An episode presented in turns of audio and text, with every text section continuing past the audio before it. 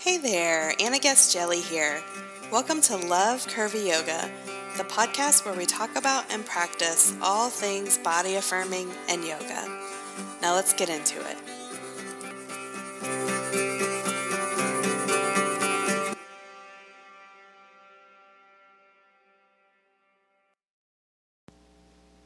Welcome.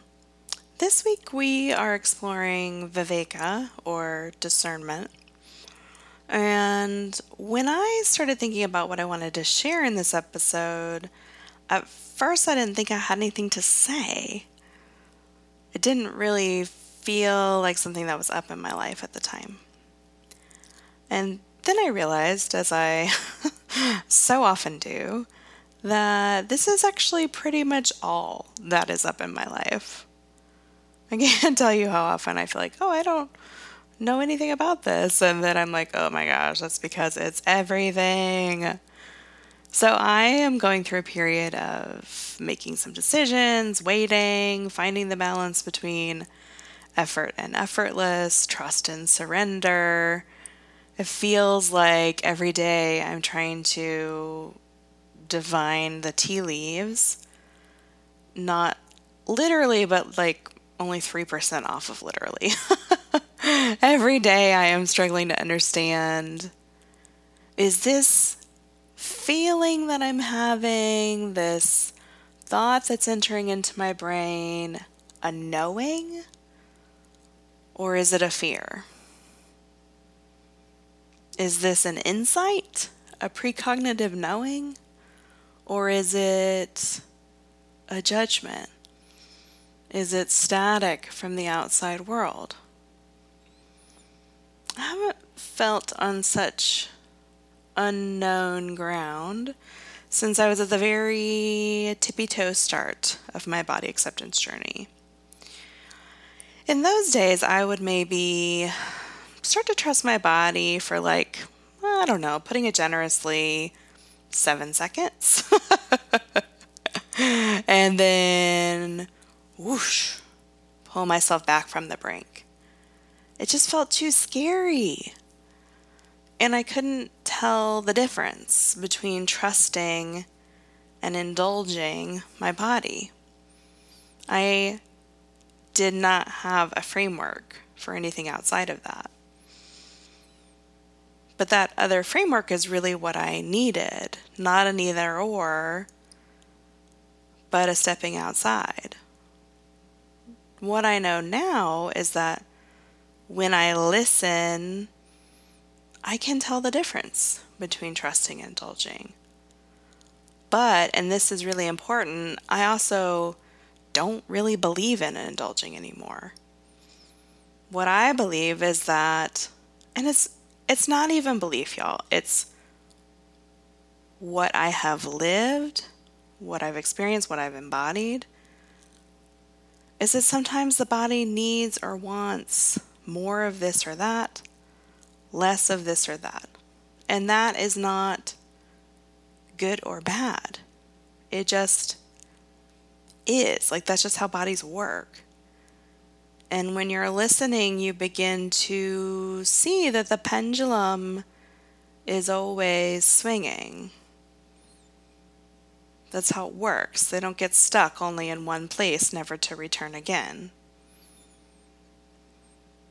As we start to refine our ability to hear and discern, we start to pick up on these subtle shifts and these winds of change. I had a conversation with one of our studio members recently, and she said, I thought this was so profound. I am not learning to trust my body to eat the right thing or not eat the wrong thing. I am learning to trust my body, period. I wish you could have seen my face when I heard that, but I'm sure you can imagine it. I just loved it because, yes, this is it. This is discernment. It's not a language spoken in a paradigm that you pre approve, that diet culture pre approves, that an authority figure pre approves. It's a new language one that you've probably caught glimpses of that actually lives inside of you, but that there's not a Rosetta Stone for exactly. You are making the map as you learn to read it. It's uncovering, learning, uncovering, learning, and on and on. The pendulum back and forth. It reminds me of the end of a poem by Allison Joseph called Little Epiphanies, and I'll link the whole poem in the show notes if you want to check it out. And I thought we could just let this end of the poem be our guided meditation this week, taking us in deeper. So, if it's safe and okay for you right now, you can close your eyes to tune in. Or, if not, just refine your focus. Let your ears and the ears of your heart open up for this. The difference between what's whole and what's held, what's withheld or revealed, what's real and what's revelation, that's what I seek. Rest of my life spent in search of little epiphanies, tiny sparks surging out of the brain during the clumsiest speech. Let's close with one breath together. We'll inhale and exhale. The light in me honors the light in you. Thanks for being here. Thanks for listening to Love Curvy Yoga.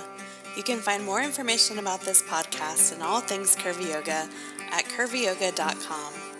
If you love the show, please share it or even review it in iTunes. Both help us get the word out that yoga is a way to come home to your body and yourself, exactly as you are today. Have a great day and curve on.